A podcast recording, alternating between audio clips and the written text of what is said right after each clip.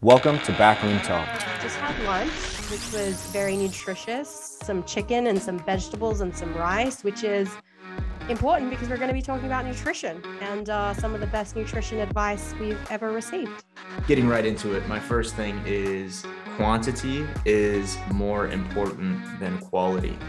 This one is courtesy of my mom. It's a lesson that she taught me um, from like a young age, but uh, learn to cook beautiful, simple meals without a recipe what my personal highest order of nutrition is. It's it's not thinking about it.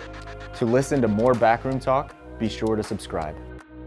Learn to design personalized programs with the OPEX system of coaching by heading to opexfit.com. Well, guys, welcome to another episode of Backroom Talk. I'm Georgia here with Carl. How you doing today, Carl? Doing pretty good. Doing pretty good. How are you, Georgia? I'm doing very well. Uh, just had lunch, which was very nutritious. Some chicken and some vegetables and some rice, which is important because we're going to be talking about nutrition and uh, some of the best nutrition advice we've ever received. Let's do it. Yeah, I just had lunch too. Uh, what did you have? I had shaved chicken, um, a lot of greens with some avocado, mm-hmm. and salad dressing, and then I threw all of that on top of jasmine rice. That sounds very good and very similar to what I ate. Yeah, and salad isn't as good when there's not rice, so that's kind of where I am. Most things are not as good when there's not rice, let's be real. agreed agreed yeah well uh, we're going to be getting into some nutrition advice that we have personally taken on board over the years and that we want to pass along to you because it's stuff that's helped us on a personal note and that has helped our clients as well. Uh, just in case you guys are like, you sound different, Georgia and Carl. We're recording remotely instead of the in person setup we normally have. So just want you guys to know why uh, our mics might sound a little bit different today than uh, you're used to. And if you didn't notice it, then I'm sorry for uh, for letting you know. They're like, it sounds way better. Wouldn't that be fun? Well, guys, before we get rolling, just a reminder to make sure you like, comment, and subscribe. That stuff makes an absolutely huge difference. Uh, and we really appreciate you showing us some love, not just like listening in, creeping in on our conversations, but not ever telling us that you're listening to them. So uh, reach out, let us know what you think. Georgia, before we get started, what's the what's the most interesting thing that's happened to you over the past week? The most interesting thing that has happened to me over the past week, I have to repeat the sentence out loud because I feel like nothing interesting has happened to me. Um, interesting, unexpected. Oh, yeah, I have one. I have one. I went to, so I went to the urgent care because I have a little sinus infection, right? You guys probably can hear that a little bit in my voice. And when I I unfortunately have to take an antibiotic, not ideal. But the doctor at the urgent care uh, recommended that I had a probiotic food with my antibiotic and throughout the days as I'm taking it and after, which I have never heard from a doctor, like from a medical practitioner. I know this stuff. I tell my clients this stuff. And uh, I'd never heard it. And my husband was in the room too. And he's like, I've never heard that from a doctor either. So I thought that was really cool did you guys like high five and everything? You're like, thank you for telling me that. We did, and I felt like touching hands and stuff was like maybe not the right thing to do uh, mm-hmm. in the doctor's practice when I'd shown up there a little sick. But um, yeah, I thought that was pretty. That was a really great step in the right direction for uh, for the doctor, especially at an urgent care, which is like a really for those that aren't in the U.S. It's kind of like a last minute emergency. You need to like get a quick uh, quick uh, appointment with a doctor, not your regular uh, GP. So I thought that was cool. Nice. Good stuff.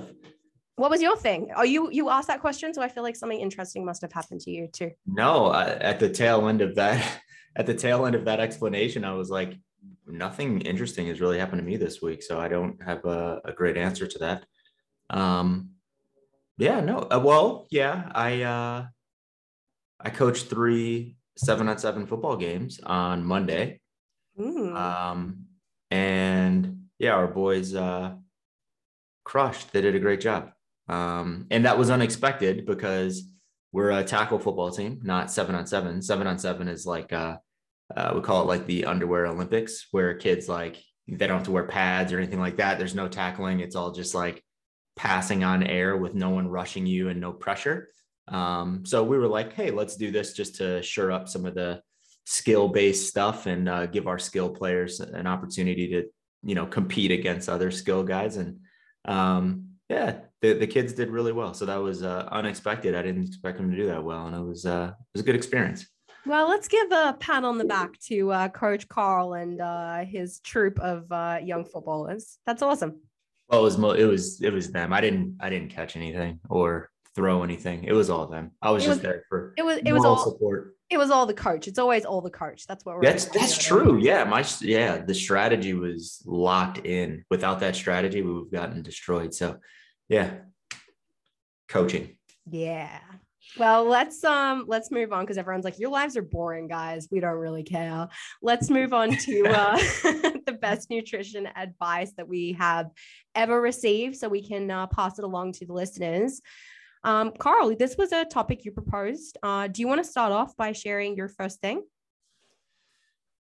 Yeah, definitely. I, I can't share this first thing without uh, mentioning it's, well, I guess I can't share these first two things without mentioning it's more of uh, what came from this nutrition advice, not the nutrition advice uh, specifically, right? So I don't think there's a silver bullet. Um, I don't think that there's, uh, you know, outside of my third piece, I don't think that there's one thing that you can tell someone that's going to change their life uh, in terms of their ideology around you know nutrition and um, you know if if thing A is better than thing B and so on and so forth. But getting right into it, my first thing is quantity is more important than quality.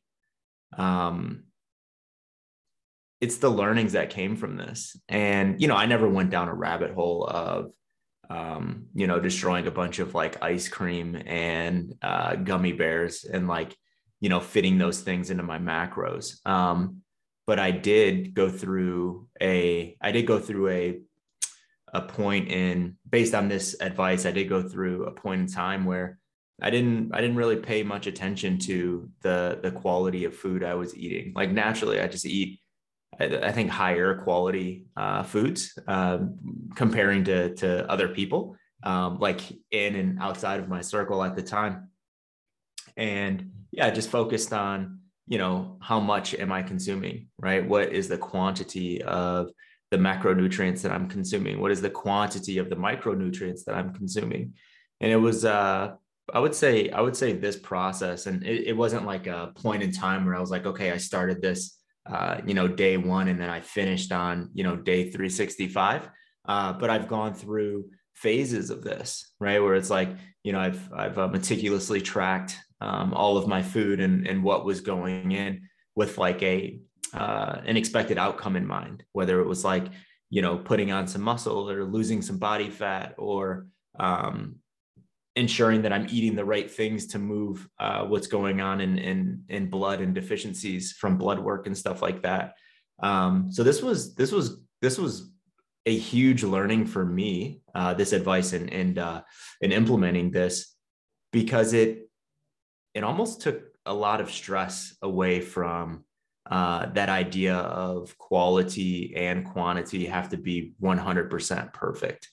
Um, and again, I'm, i have to repeat, it wasn't like, uh, I think the, the thing we would say like f- five, six years ago was like, I'm not using Halo top to hit my macros, right? Cause I feel like that was like a, that's such, that's like etched in my brain as like a point in time where, um, you know, people are like, I have to hit my macros and I don't care what I'm using. I can get this, you know, low calorie food and it tastes great and I can still hit my protein using it, stuff like that. So I never went through that phase, but I kind of, uh, you know, didn't really care about the quality and I, I just did care about the, the quantity and got some really good results there and uh, putting on some muscle mass and other times losing some body fat. Um, and there were some, there was some some negatives as well. Um, but I think the as I went through these, the learnings on the positives and the negatives actually uh, were so beneficial, just because it was a it was an opportunity to experience.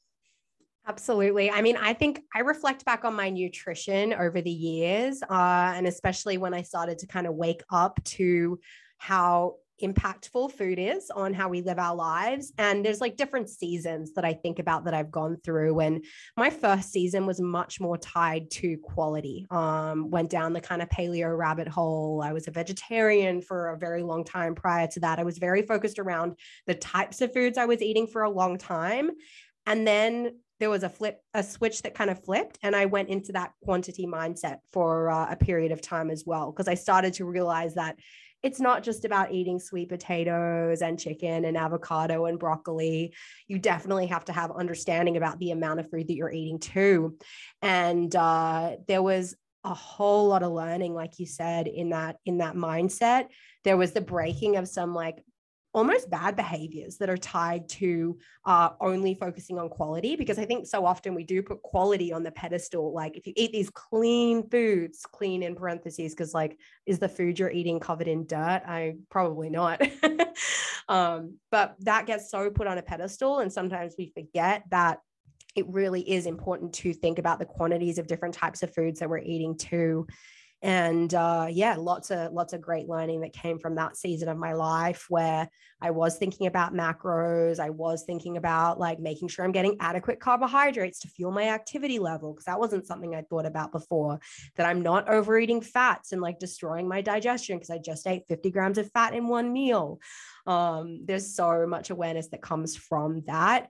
I certainly did have that halo top phase you talked about, Carl, where it was like, yeah, I'm hitting my protein and I'm staying under my carbs by eating the halo top ice cream. But it was through that learning and through the realization that, like, again, it's not all quantity either. Um, that I have come to like a happy balance in nutrition. So I had to go down that quantity rabbit hole to come out the other side and realize that, you know, things are not everything is uh, all or nothing. Yeah, for sure. And, you know, quantity is it's the truth right? We we, we spoke about this a few weeks ago subjective versus objective measurements. Uh, we can't ignore quantity right? Because it's a fairly objective measurement.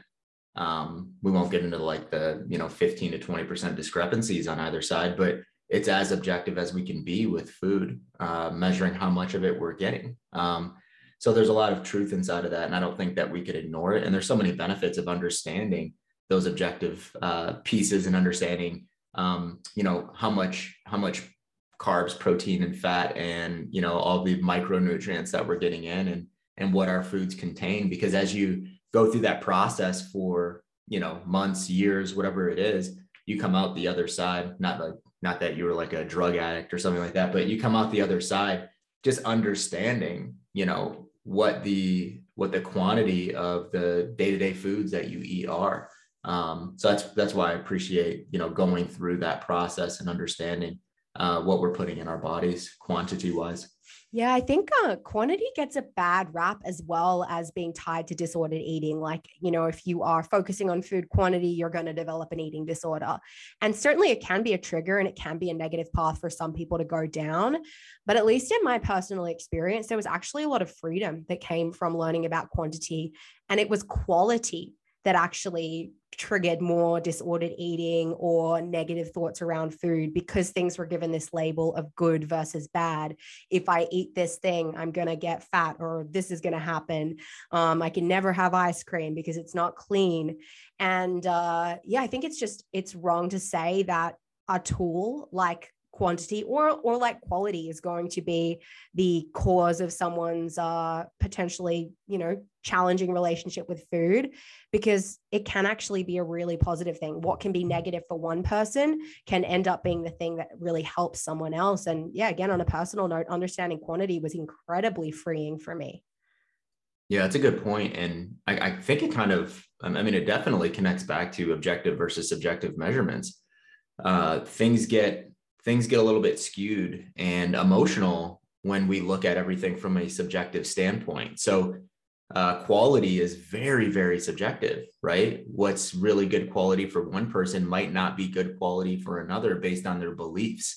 So, yeah, I, that that makes a lot of sense. Where it's like, you know, you can anyone can develop some some uh, some some shit that they don't want to develop in terms of like their their relationship with food when they're looking at everything from a very subjective standpoint.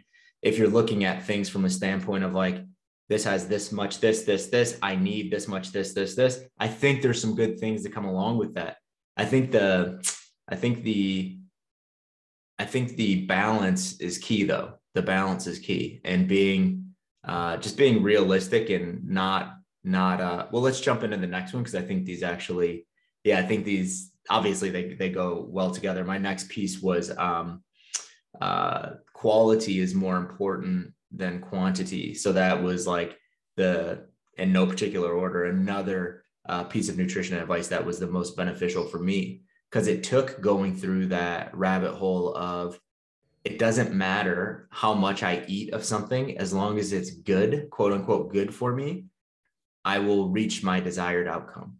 Right. And I, I went, I went, to, gosh, probably this was actually like a, a timestamp of like start this on day one, end on day 700. It was like two years of this that I that I did this because I I went through a uh, nutrition seminar. It was my sophomore year, sophomore year, junior year, so second or third year of college, and we had a nutritionist come in, and this this this guy was like the real deal. Uh, he worked with a bunch of pro teams. Um, he was kind of like new school in terms of like uh, you know all natural foods and all. This was like paleo before it got really popularized uh, in the CrossFit community, even. Um, and that's that's essentially what he was preaching to us, right? And he had such great intent, and uh, he had such a great intent, and he did, actually did a good job of laying out the information and the education.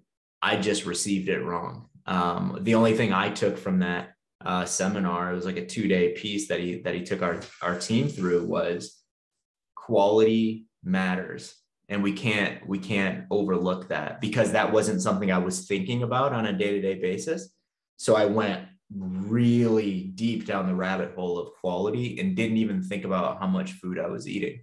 Naturally we're to like self-regulate and eat you know hopefully enough or not overeat based on what our goals are uh, but i was an athlete right i was like eating a bunch of uh, very very uh, calorically dense high quality foods and I felt like shit for like a year. Like I didn't feel great. Like uh, in the weight room, I didn't feel awesome. Uh, in like early AM runs, I didn't feel awesome. Like I just didn't feel great.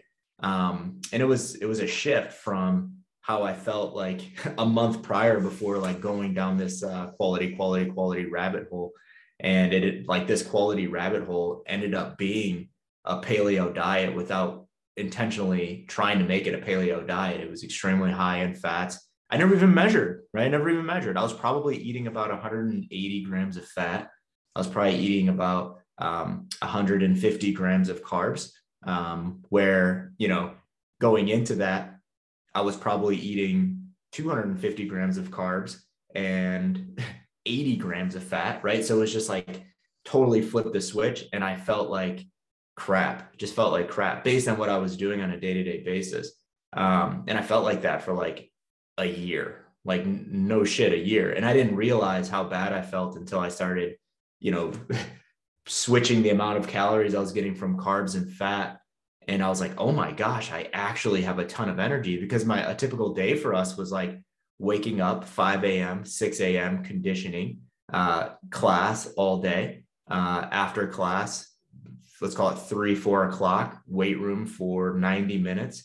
After weight room, film study for 60 minutes. After film study, practice on the field for two hours. After practice on the field for two hours, another hour, hour and a half of film study. Get home at 9 30, 10 o'clock, go to bed and do that again, again, again, again. For, you know, that was like an off season. And then when it was in season, it was way more demanding than that. Um, and I just wasn't fueling myself properly. Like I didn't have enough, I didn't have enough sugars in my body to fuel myself properly. So yeah, that's uh, going down the rabbit hole of quality. Uh, that was like the negative, but the positive was when I came out of the back end and realized, oh, I actually need to consider amounts and I need to consider uh, what types of food I was eating. I found like a really good sweet spot for me because I felt um, I felt like some really good stuff as I went through that experiment where I was like, oh, this food actually makes me feel great here. This food uh, you know, clears up this like weird skin stuff that I had in my arm, right? Like just little things like that. And then kind of meshing those two things together um, was extremely beneficial. So that's kind of where I was coming from with bridging like the, from our last conversation with understanding that balance for yourself. Absolutely. I can relate so much to that experience, Carl. No, I was not a college football player. So uh, let's make sure everyone understands that. But uh, I went down that quality uh, paleo rabbit hole. I was doing the meat and nuts for breakfast, the eggs and avocado and sweet potato for lunch. Uh, again, some like more fatty meat and like low carb veggies for dinner. And I did that for years and years and years. And uh, it was awesome in that it made me kind of wake up to, again, the types of foods that we eat and why they are why they're important right and why high quality food is important. But i kind of got a few years in and i was like i'm doing all this training and i'm like eating the right kinds of foods but i'm not seeing the changes in body composition that i really want to see. Why am i unable to shed these like kind of five pounds or so that are sitting around my midsection that i'd rather not be there? And it took moving into quantity and starting to understand that to see some like more favorable changes on the body composition side to see gains in lean mass that i was struggling to put on because i wasn't fueling for the type of training that i was doing. Um, but again there was a ton of learning that happened from that quality experience. And the other thing that i think is really beneficial about leaning heavily into quality at least for a period of time is that for someone that's on a nutrition journey it can be a more feasible place to start. It's uh it's easier to wrap your head around quality and it takes less effort to implement quality than it does to implement quantity. And I know we both went quality and then quantity for different reasons, but as a coach, when you introduce these ideas of quality first and you work on that before quantity, I just think, and I mean, I've seen it play out time and time again, it's easier for people to wrap their heads around the idea of let's eat some colorful veggies and let's prioritize some lean protein sources and let's look at the types of carbs we're getting and make that their focus before you start having the conversation of do I need to weigh and measure this? And you may find for that person, you never actually need to weigh and measure anything, that they are able to kind of self regulate and based on their activity and based on their goals, they get what they need to from their nutrition. Um, just by focusing on quality alone. But uh, yeah, I think going all in on quality first is a really good place to start for a lot of people. Yeah, that's that's a good point. I think um, identifying what to really focus on depends on who you are. So that that that decision to focus on quality or quantity and those things being the most important thing, it has to be personalized, right? Like the story that I just said, it was like, or the story that I just told, I was uh, I was six percent body fat and following a nutrition prescription for someone that was thirty six percent body fat. Right, like the only thing I took from that that seminar was um, if you're fat, don't eat carbs.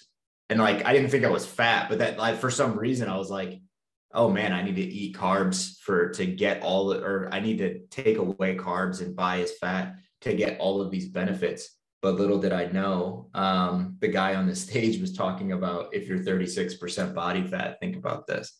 Um, so I was like, if it'll work for them, it'll really work for me, right? Um, and that's that's not the way it works, right? Like I I should have actually been, uh, you know, for what I was doing on a day to day basis and my body fat percentage at the time, I should have been, uh, you know, I should have inverted that that uh, that advice that he was giving. Definitely. I think nutrition is one of those things where, like, if you know a little bit, you can be so, so dangerous. And mm-hmm. gosh, you see that time and time again with uh, different influencers and coaches and people in, in the online space going hard down the rabbit hole of like one particular way of doing something because they had a good, good result from it, or they read one study that had positive effects for one specific population of people. So I think just always considering and remembering what you don't know about nutrition is highly important. And if you find yourself going down one specific camp, like it's quantity or nothing, or it's quality than nothing, just remind yourself that there's got to be more out there that you don't know and um, be okay with that. That doesn't mean don't have conversations around nutrition with people. It doesn't mean uh, that you know nothing, but it just means that there is some stuff that you don't know and you're not aware of that you should be constantly working to try and figure out. Yeah, I think everyone just needs to be extremely clear on why they're eating the way that they're eating. Um, eating 4,000 calories a day, let's say let's say Georgia, your your uh, your goal is to drop body fat percentage for whatever reason. If you eat 4,000 calories a day in extremely high quality foods, organic, free range, grass fed, blah, blah, blah, if you're eating 4,000 calories a day, you're not going to get there, right? You're not going to get there if your goal is to lose body fat. If you're eating 2,500 calories a day and absolute garbage, right? And your protein requirements are like you're hitting your protein requirements in your training, you're going to get there and you're going to get there a lot quicker than the person that's eating 4,000 calories in high quality foods is going to realize that that's not going to get them to that aesthetic goal. So, but what I said doesn't mean that low quality food is better for aesthetics. It just means that you have to you have to be intelligent enough to understand like truths, right? Calories that you're eating, like that's an objective truth, right? Like you can't just go out and eat, you can't eat Michael Phelps diet and not swim for eight hours a day and think you're going to look like Michael Phelps. Like that's just asinine, right? It seems crazy, but we do it, right? And I did it, right? Like I, I, I the, the story I told, that was me doing that, eating some, like someone else should have been eating and expecting to feel great and to uh, put on a bunch of muscle mass. Um, so yeah, I think it's important to uh, to look at those things uh, both at the same time and just to wrap that whole thing up. That's that's what those two things kind of uh, going through those two processes all in taught me. And then just really quick, this has nothing to do. Well, it does have a little bit to do with both of those. Um, I went through this phase where I put them both into play like a madman, right? Where I was like, quality and quantity really matter and i need to eat the highest quality foods for every meal. Not not good right? To think like that. And i have to absolutely nail the quantity to get as lean as possible. Uh, so i did those two things at the same time for like a year and a half two years where it was just like die like absolutely dialed in. And that's not good either. Like you just when you go too far on like the it has to be this it has to be this it has everything has to be perfect. Uh, that's when that i don't like i didn't develop an eating disorder uh, luckily. Well maybe i did actually a little bit because i i would think twice about eating certain types of foods and i would think three times about eating too much of those foods. So yeah i guess that is a uh, a version of an eating disorder. Um, man i just found out today on this podcast i'm uh, recovering from my eating disorder. These are all important reflections but no i think uh like realistically we all like sit somewhere on a spectrum with our relationship with food right? It's not like you are anorexic or bulimic or you have a completely healthy relationship with food. There's a lot of people that kind of sit in that gray area based on their experiences. And like what you're talking about there carl being like so dialed in on quality and quantity, yes, there may be like specific applications for a short period of time where it's useful for someone to focus on those areas. Um, but should someone be doing that for two years? No. Mm-hmm. Yeah. Do you wanna um do you want to hit your third piece of nutrition advice and then I'll roll through mine? Uh sure. I feel like I'm bombarding this conversation, but no, do it because I'm gonna do it next. Uh yeah, I think this is Actually, no. I want to. I want to end with mine because it's kind of like it's the it's the perfect piece of nutrition advice. So I don't want to. I don't want to waste it now. What if I think mine's the perfect piece of nutrition advice? I'm just kidding. It is really good. So, guys, you're going to have to hang around till the end of the episode to hear Carl's perfect nutrition advice. Um, non non subjective. This is objective, man. Objectively the best. you heard it here first. So, I'm going to share my first piece of nutrition advice, which is it's not always going to be this hard. And this actually like came to mind it's come to mind to me a lot recently. Like it's been something I've been thinking about in my own nutrition habits, but it's also a conversation I had yesterday with a client around some habit setting for some specific lifestyle goals. So we're trying to get her bedtime earlier, right? Um, she's historically been like a midnight or later sleeper. The last month we've been working on 11:30 p.m.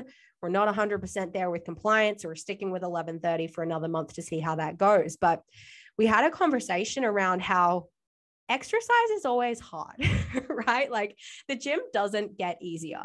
You get stronger, you get fitter, but it just means that you can continue to increase load, to in- can continue to increase your pace. Like there's always an element of challenge in exercise, and that's a good thing. We need challenge in exercise to be able to adapt. When it comes to nutrition and lifestyle, though, that's all habit based. We want to create habits in our day to day with how we eat, with how we, you know, get sun exposure and sleep and all of these good things. And habits aren't hard. Like by definition, a habit is something that you can do automatically that you like don't have to think about that doesn't have like resistance and tension in making it happen because it's habitual it's just something you do and that's what we want to get with nutrition that doesn't mean that nutrition is easy from day one. Um, and behavior change is really hard. Like changing behaviors around eating is probably it's harder than going and working out, right? and I think most coaches know this. The hard part is not compliance in the gym. Oftentimes, the hard part is compliance outside of the gym. So that initial like road bump to implementing a nutrition habit can make it feel like this is never going to be easy. This is always going to be hard. I'm never going to be able to do this. Um, and that can be incredibly overwhelming and just make you feel like you're never moving in the right direction with nutrition. But the beauty of habit change is that as you start implementing this thing, like maybe you decide that you are going to cut out dessert and you've been eating dessert for years. Uh, the first week where you finish dinner and you sit down on the couch and normally you'd be grabbing a cup of ice cream, it's going to feel brutal not to be eating that ice cream because you're so used to it. But as those weeks tick on, after a couple weeks, a month, it's just going to be a thing that you do. You sit down on the couch and you don't have ice cream. So I think it's a really important thing to remember when we are making changes in our nutrition. Yeah, it might be hard in the beginning, but it's not always going to be hard if we do it the right way. I think you're muted. We should probably save that one for last. That that might be better than mine. Um, that's actually that that's a good point. And i think uh i don't think you said this but it's not nutrition that's hard though right? It's it's nothing to do with nutrition right? It's not like food is hard for you or doing this with food or not doing that with food is hard it's hard. It's building or breaking habits is the hard part right? Um like you said that George, and i'm like thinking like what's an example of this outside of food that I've experienced? Um, it's like getting my damn kids to make their bed every morning was hard until it wasn't, right? Like, you know, uh, getting getting a kid to brush their teeth every morning without you having to ask is hard until it's not, right? Um, it's the same thing. It's just it's behavior change. Behavior change is actually challenging until you just get a lot of reps in on that new behavior. Um, and it, it does get easier, right? So like the, the way that you laid that out was, was, was really good because it's not nutrition itself. It's breaking whatever habits you're trying to break. Um, if someone has awesome habits around nutrition, nutrition is going to be easy for them, right? Like we've all worked with new clients that haven't had a coach before. And they just have like really good behaviors around nutrition and they're like, no, I'm, I'm, I'm pretty good here. I don't, I don't think I need any refining. Right. And like, you want to refine it. You want to like coach them in that. And they're like, no, I'm, I'm, I'm pretty good. And you take a look at it and you're like, yeah, I don't think I would actually change anything. And if I did, it would just be for the sake of changing it uh, because it, because they have some really good habits built around. Um, even with people that come in and they say, you know, because I know that you said that um, for some exercise can be easy right? But for some, exercise can be extremely hard to find the quote unquote motivation to go in and do that thing. It's it's usually not creating that new behavior that's hard. It's breaking whatever the old behavior is. Like if the old behavior is I get off of work and I go home and sit on the couch and watch Netflix, it's not that you need to build in this new behavior of going to the gym. You have to first think about breaking that old behavior right? Because usually you don't do something because you would rather do something instead, even if that something is nothing, right? I hope that made sense. But uh, yeah, behavior change is usually about breaking something. Uh, in, in my opinion, when it comes to fitness and or nutrition. Yeah, I just um I think it's the danger in drawing comparisons by the people that you see that you think they've got it all worked out, right? They eat their, they drink their perfect green smoothie in the morning and they eat their like macro balanced salad at lunchtime and they eat their healthy dinner at 6 p.m. and they don't eat anything after that. And you're like looking at them like, I don't do this. I'm never going to be capable of doing this. I can't do what this person does. And a lot of people play the comparison game with nutrition, right? There's a reason why the like day on the plate posts are so, so popular. And you kind of talked about don't do the Michael Phelps diet before, Carl. And that's what came to mind. Like, why are there so many people comparing what they do in nutrition to what other people that have nothing to do with them do in nutrition? But you don't know that person's story. Like, you don't know what the 10 years prior to them being at the place that they're at has looked like in terms of learnings and experiences in nutrition where something might have been hard for them in the past but it's not anymore because they've put in the reps and they've created these habits that just make that sustainable for them so mm-hmm. don't ever try and compare what you're doing with what someone else is doing in nutrition because their habits are not your habits and if you want them to be cool, but it's going to take time because habit change is really, really tricky. And I think about that all the time when I think about my own nutrition habits and how I'm like conveying that to people because I don't want them to think that I just like, you know, all of a sudden like ate my balanced oatmeal for breakfast every morning and had my rice and veggies and salad for lunch every day and had a couple hard boiled eggs and a banana for afternoon tea and uh, had a healthy dinner of like fish and quinoa and veggies. And that's just something I've always done. And it was always easy for me because it hasn't always been easy. I've gone through times where I've been really, um, I guess uh, I've had low variety in my diet because I was exploring ideas around quantity and quality, but I didn't really know how to change it up and on a daily basis, right? Like, so I ate the same thing time and time again.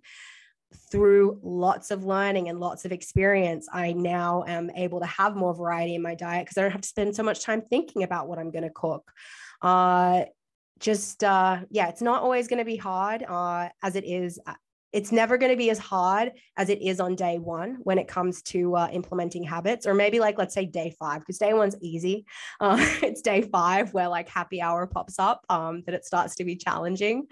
But um, yeah just uh, i don't want people to get disillusioned just because they're faced by challenges in the beginning or they're trying to be someone else.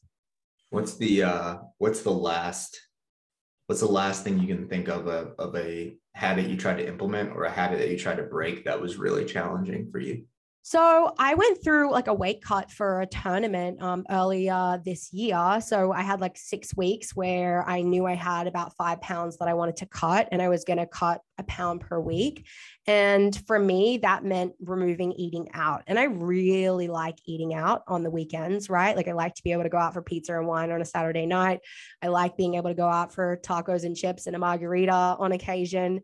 Um, that's just, it's fun for me, right? Like I look forward to that. Uh, and it's just part of my routine that I would go out on a Saturday night and not eat at home. So the first like couple weeks of being like, I'm cooking dinner at home on a Saturday night and not going out because it's going to be much easier for me to control what I'm eating if I do this and I know it's for a limited time, blah, blah, blah.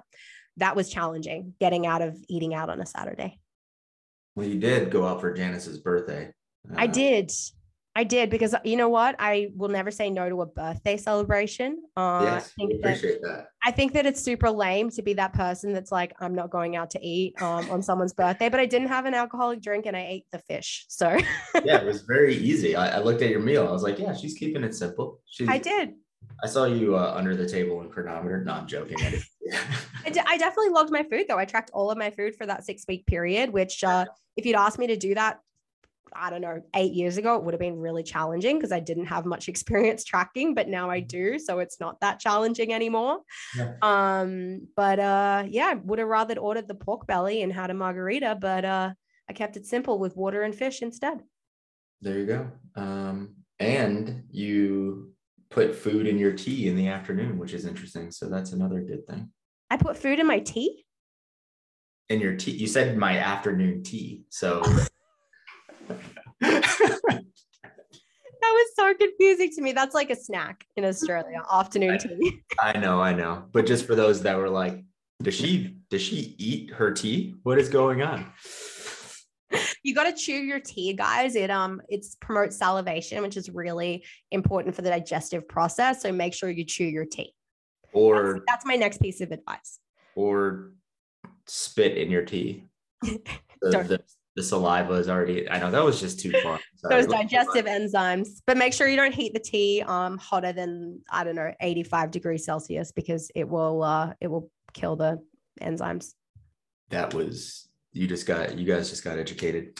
All right, I I just got educated actually. um, what's next? So next, I have on my list nutrition and exercise are not a transactional relationship. So I get it calories in, calories out is a thing. Um, we know that we expend energy through activity and through our daily body functions and uh, everything that we do as we move around. Um, and we also know that we add energy to our bodies with the food we eat. But I think that having that as the primary motivator for eating or for working out is very negative because there's a lot of other really good reasons to move your body and to eat food other than just thinking about them as a transaction, a caloric transaction. And uh, yeah, I just um, I think about acuity, I think about energy, I think about the relationships and the uh, like enjoyment and tradition that can come from eating.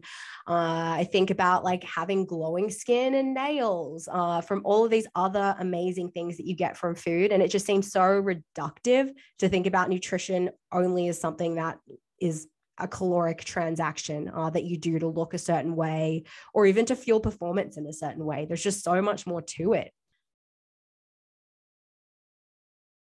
sorry that awkward silence while I took my uh, Zoom off mute. Um, yeah, that I think that's a you know that's just a, a continuation of the quantity quality conversation, right? Um, but yeah, I think it's all about having perspective and not getting not getting so lost in like this equals that, um, while still understanding that this does equal that.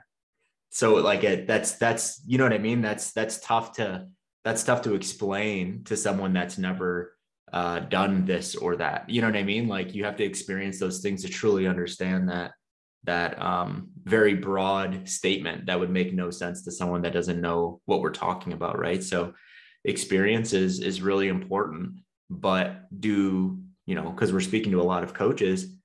Do does every client need to experience all of these things? Man, I would love to say you could just teach them, right? And be like, learn from my mistakes. But people don't learn from your mistakes, right? Like we don't learn from people telling us this is the way it is or the way that it's not. Um, and I'm not saying like let's let's urge all of our clients to like go on this, you know, if it fits your macros protocol or go on this uh, quality over everything. I don't care about anything else. Um, but it is beneficial to to experience those things. Definitely. I um something else that came to mind when I was thinking about this too was just how the how short um or how there are just massive shortcomings to measurement. And we think that we are getting a objective measure of calories out and calories in by the smartwatch that we wear on our wrist by what we're tracking in Cronometer. But the reality is that measurement is not accurate at all. And if we think that we have this perfect transaction because we've calculated our macros for the day and we've looked at our Apple Watch and we've seen how many calories we're expending over the course of the day, that shit's just not accurate. It's not true. So, uh, yes, we talked about the fact that there is some objective truth in quantity.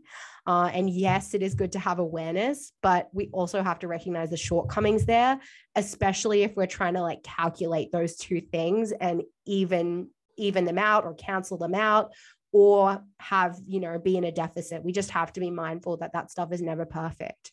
Yeah definitely. I think um relative like if, if we're looking at it from a relative standpoint it can be beneficial right like I understand when I do this versus that, I quote unquote burn more calories or expend more energy. Um, I think that stuff is beneficial for people to understand. Like when I go out for a 20 minute run, uh, based on all the biometrics that my my Apple Watch is shooting back to me, I'm actually burning two times the amount of calories than I do if I bike for 20 minutes at what I think is the same effort, right? Or like RPE I think that could tell someone something. They're like, man, I'm really inefficient at running, right? Not, oh, I need to eat this much to balance this thing out. Um, so yeah, I think, gosh, I think there's so much good stuff in almost everything, but I think we could just misuse a lot of things. And I think that's kind of where you're going with the um, transactional piece. Yeah, I just don't like seeing people try to over exercise to like make up for what they did the night before either. Um, and that's a like a habit you see people uh, fall into, and it's a really unfortunate one because like has one bad meal ever been the reason that someone put on 10 pounds? No. But there are certainly people that go out and then feel like they have to go work out for two hours the next day to make up for it and develop a really unhealthy relationship with not, not only with nutrition but also with exercise and the reasons that they're exercising. And just like there's great reasons to eat outside of uh, just consuming calories there's also really great reasons to move outside of just burning calories. So trying to separate those two things but also recognize that they are they go together. I get it. It's like a weird like paradox. It's a hard thing to wrap your head mm. around, but you have to do both. Yep.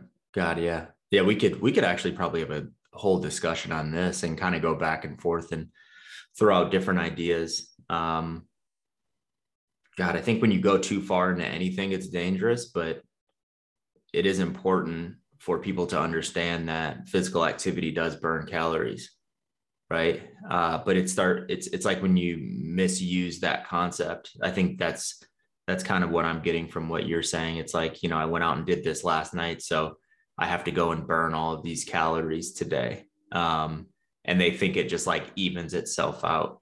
Um, if we're talking about if we're talking about consumption versus expenditure it actually might right? Depending on you know how accurate that equation is uh, it, it might. But there's some there's some bad behaviors i think that are being developed. I think that's the bigger thing.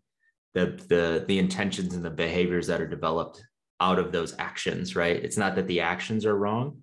It's like the way that we think we can fix everything right? Where it's like our bodies aren't this complex thing. If I go out and just annihilate it last night, I can just like fix it today, you know, and that's that's not really the case unless you're speaking to someone that's like, I don't actually give a shit about health. I don't give a shit about this and that.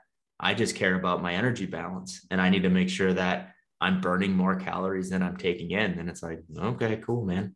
Keep rolling, but you're gonna if you know if that that stuff's gonna compound. If you try to do that three days in a row, you're not gonna have the energy to expend that energy on day four, right? Um, yeah, it's interesting. Yeah, and just like to go back to the point I made before about the it's not always going to be hard. If that's the route that you go down, it is always going to be hard, uh, or at least you're going to have some behaviors that are ingrained in you that are really exhausting to try and uphold. But it is it's going to be your default. It's going to be what you go to because you haven't taken the time to set the good behaviors. Yeah, definitely. Let's roll into, I've got one more, and then we'll finish with your last piece of advice uh, to cap us off. So, this one is courtesy of my mom. It's a lesson that she taught me um, from like a young age, but uh, learn to cook beautiful, simple meals without a recipe. Uh, home cooking is amazing when it comes to nutrition, to eating wholesome foods, to knowing what goes into your food, to having an appreciation of food, to being able to sit down and commune with others and like put love and thought into that food outside of just like throwing something in the microwave.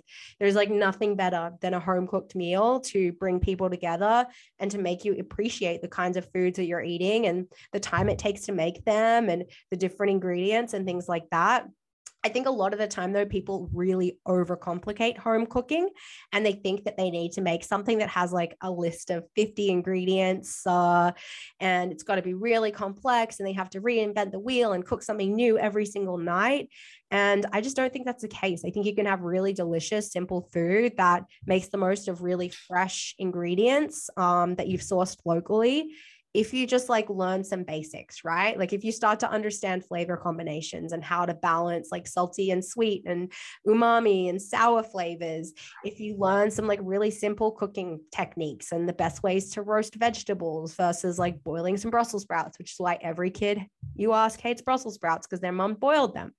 Um, I think if you learn some really simple techniques, how to prepare proteins at home, and you don't have to rely on the effort it takes to like open up a recipe book or look up a recipe and then go buy 20 ingredients you don't have in your pantry, it makes home cooking so much lower barrier and much easier to do. So that'd be my advice. Like learn to cook simple ingredients without a recipe. And it's going to make this idea of like prepping food for you and your family so much more accessible and make the whole idea of eating nutritious quality food um, and quantities as well right? Because think about eating out you don't have any control really over how much butter is being used when they cook. You don't really know like how much rice is in there and you're probably going to eat what's on your plate versus uh, what might be a more reasonable portion. So in cooking your own food you have a lot more of control over quality and quantity of food and uh, it's cheaper as well yeah when i think of when i think of that concept like i i always think like that's something that you just learn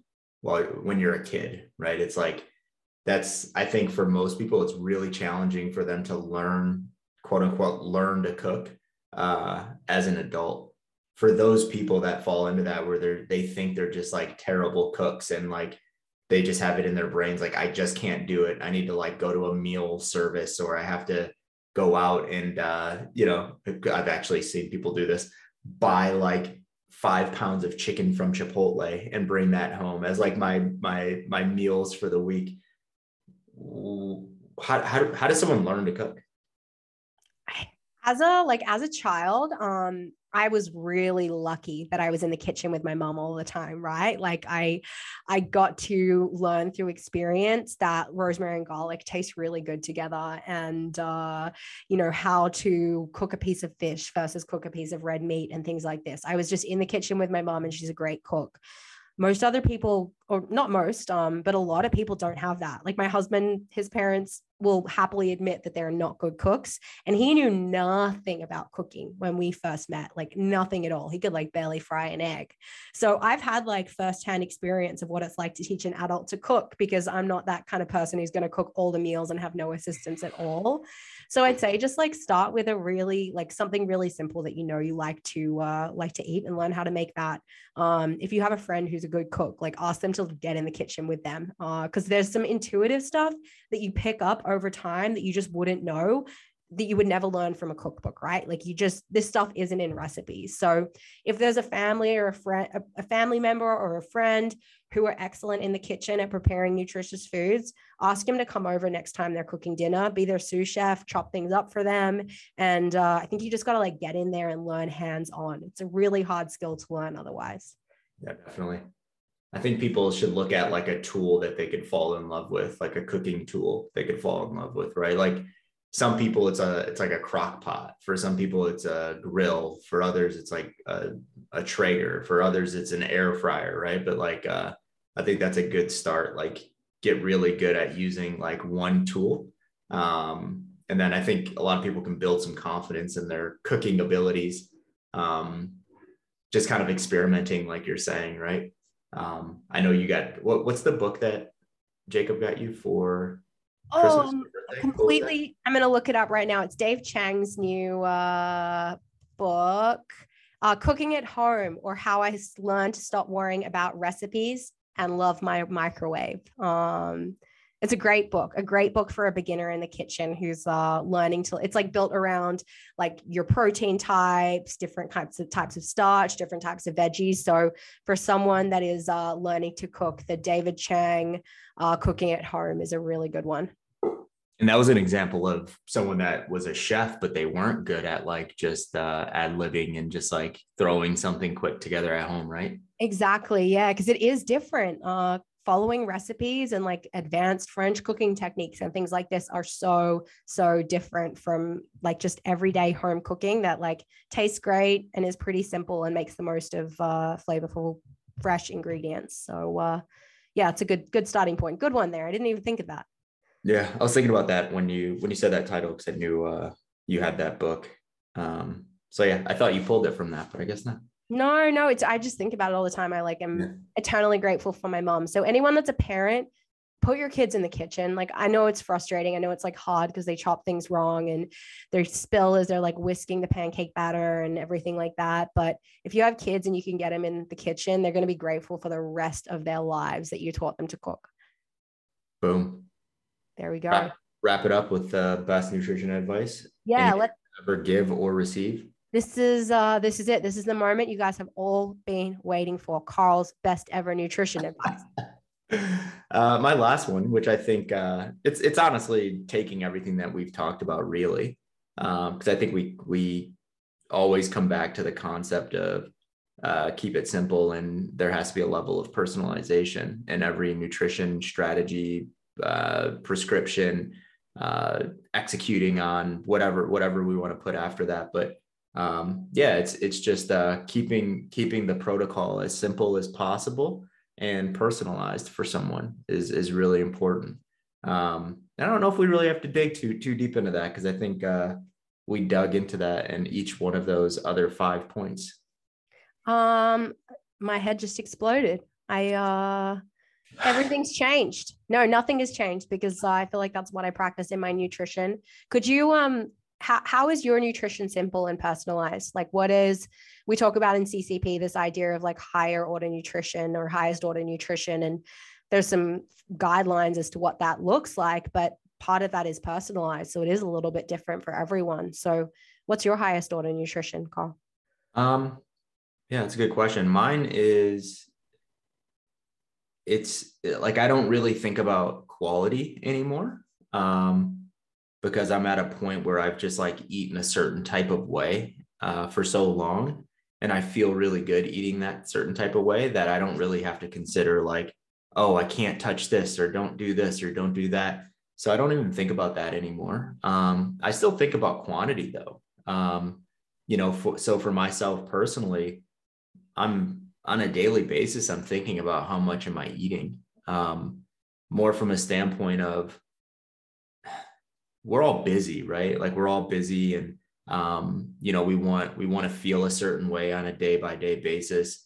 We all have things to do with work and uh, you know, our own health and fitness, um, having kids, uh, making yourself available, uh, not being bogged down at the end of every night. So um, yeah, I think uh, my own version is not really worrying about quality because it's like I have so many reps right? I have those reps and I know it works really well for me and what I feel good on or not. Um, and then paying attention to quantity and, you know, constantly doing checks on, you know, how much food am I getting? Uh, how am I distributing um, across all macros and am I staying as balanced as possible? Am I getting in enough fats? Am I getting in enough carbs? Am I getting too many fats? Am I getting in too many carbs? And it's almost just like a, uh, week by week give and take, right? Like I know, you know, because I don't have like cycles or anything like that, you know, um, I know, you know, based on, you know, everything else being equal and food being the only variable, if I eat this this week, uh, or if I eat too much of that that week, I might feel a little bit bloated, right? I might feel a little bit uh, heavier, bogged down, or my energy just isn't there.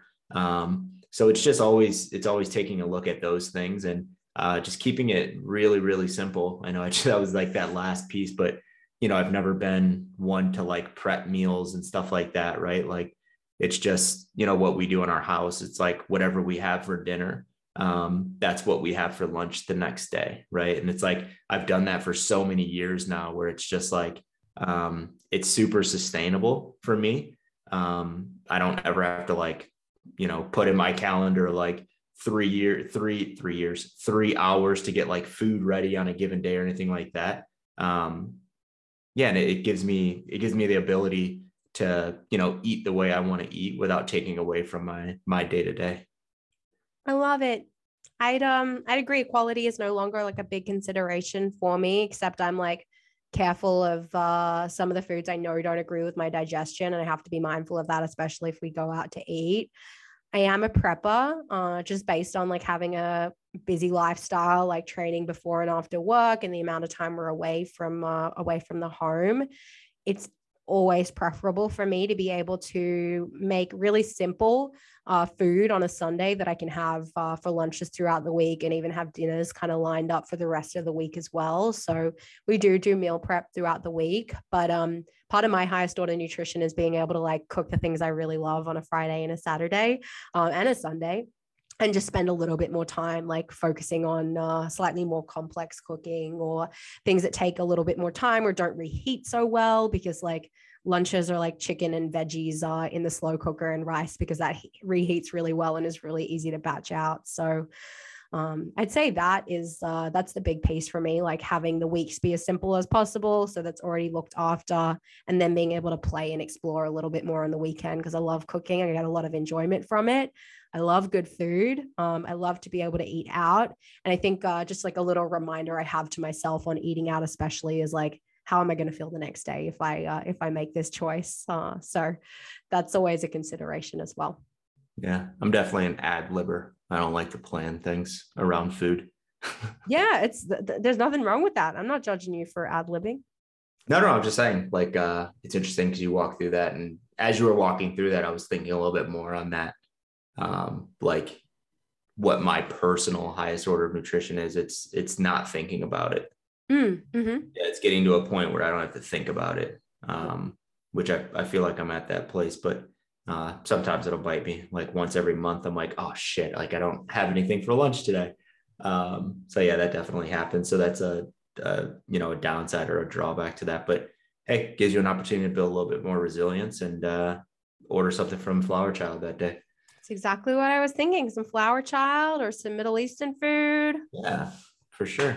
Yeah. Well, uh, guys, I think uh, you just your total nutrition world has been rocked by this conversation. You've got six pieces of nutrition advice you can carry with you, share with your clients um, when it's appropriate. Uh, so hopefully, there's been some uh, some value in this conversation for you. Definitely. Thanks, guys. Appreciate it. Thanks, guys. Listen, uh, listen in next week. We'll uh, see you for the next episode.